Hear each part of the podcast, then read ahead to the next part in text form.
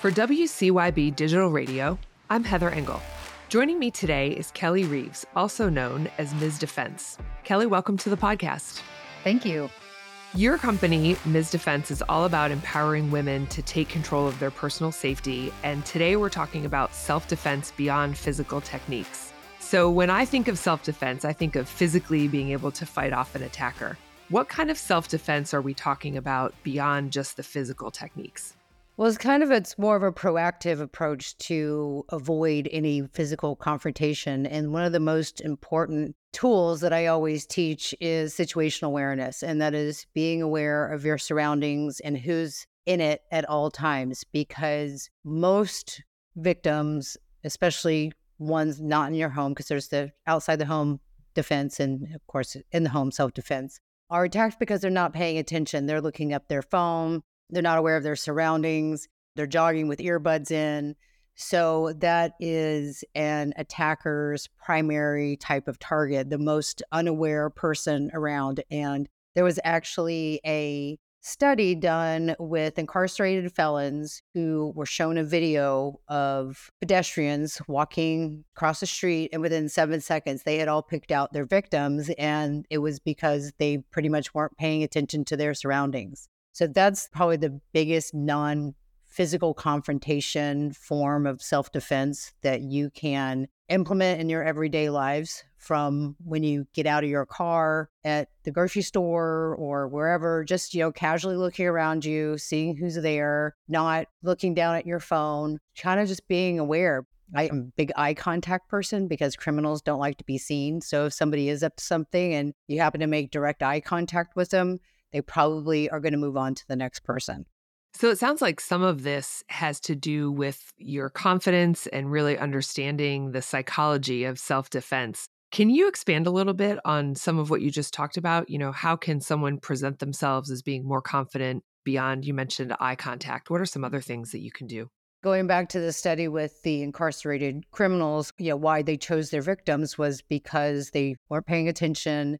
They had bad body posture, the way they walked, they weren't making eye contact. So things like walking with confidence, your shoulders back, head up on a casual swivel, always looking around, not slouching with your arms crossed in front of you. Things like that have a good, like just confident stride the mental and psychological part of that is, and actually Tony Robbins, if you look at, he has like a two minute Wonder Woman Superman video where if you stand in the mirror with your shoulders back and arms on your hips and just look at yourself for two straight minutes that that is an instant confidence builder. So you can leverage that in the self-defense world too because the more confident and self-assured you appear the less likely you're going to be a victim.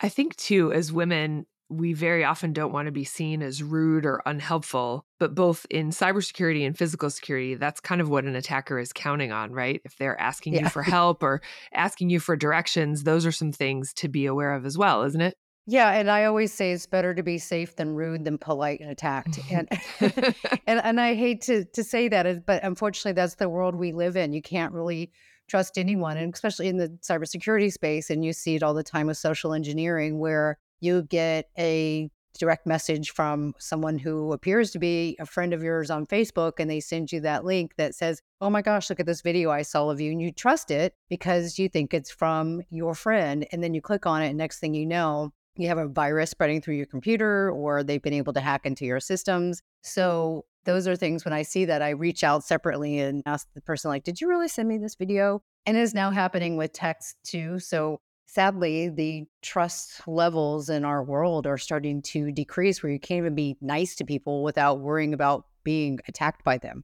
What are some things, you know, we talked a little bit about that mental fortitude and confidence, and you talked about the Tony Robbins thing where you stand in the mirror and look at yourself for two minutes. What are some other things that women, especially, but really anyone can do to build that confidence you know, maybe overcome their fear and most importantly, maintain their composure in a threatening situation? Because a lot of us just sort of freeze or panic. What are some tips that you have there?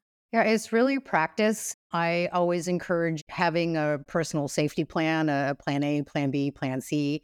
If you're walking down the street, you think you're being followed, okay, I'm going to cross the street. That's plan A. If they follow you across the street, what's plan B? And to always just have a plan in place of what you would do if and practice it because you're right. We have our natural survival mechanism in our brains. It's the amygdala and it's the fight, flight, or freeze response. And if your response is to flee, that's fine. If you fight, it could be fine. But if you freeze, then you're in a lot of trouble. So I say to have a personal safety plan and practice it because if you look at like EMTs and firefighters and police, they're constantly practicing their drills. So when it comes to the real actual situation, they're not freaked out and frozen. They practice it so much and they have that muscle memory that they're able to carry out their safety plan and their protection plan. And it's the same thing. So I always say when you go into, say, like a big box store like a Walmart, which we always joke is the most dangerous place in the world, uh, or Walmart or Target or Costco. And, you know, what I do is I just do a circle around the perimeter, see where all the emergency exits are. Because if there is something like an active shooter situation, then you want to know your escape routes. So it's just really having a personal safety plan. So my personal safety plan, just when I go to say Trader Joe's, I back into the parking spot so I know I can get out quickly. My plan when I put my groceries up is I put my groceries up, shut the door, lock my car, put the cart up, and get back in my car, close the door immediately, lock it, turn the car on, and put it in gear before I touch my phone or do anything. So those are little plans that you can put into place that again are part of that situational awareness and the avoidance. It's like if you know you're going to be walking somewhere and it's going to be late at night, say you're leaving work late at night and you're going to be walking to a parking garage that may be a little dark and secluded, what's your plan to get to your car safely? So it's always just having that plan in place and practicing it mentally and if you can practice it physically even better. I know that if you're talking about, you know, walking alone in a dark parking lot or down a street after dark, you know, that's a situation where I think a lot of people are going to be more cautious. Is there ever a time of day that we can let down our guard?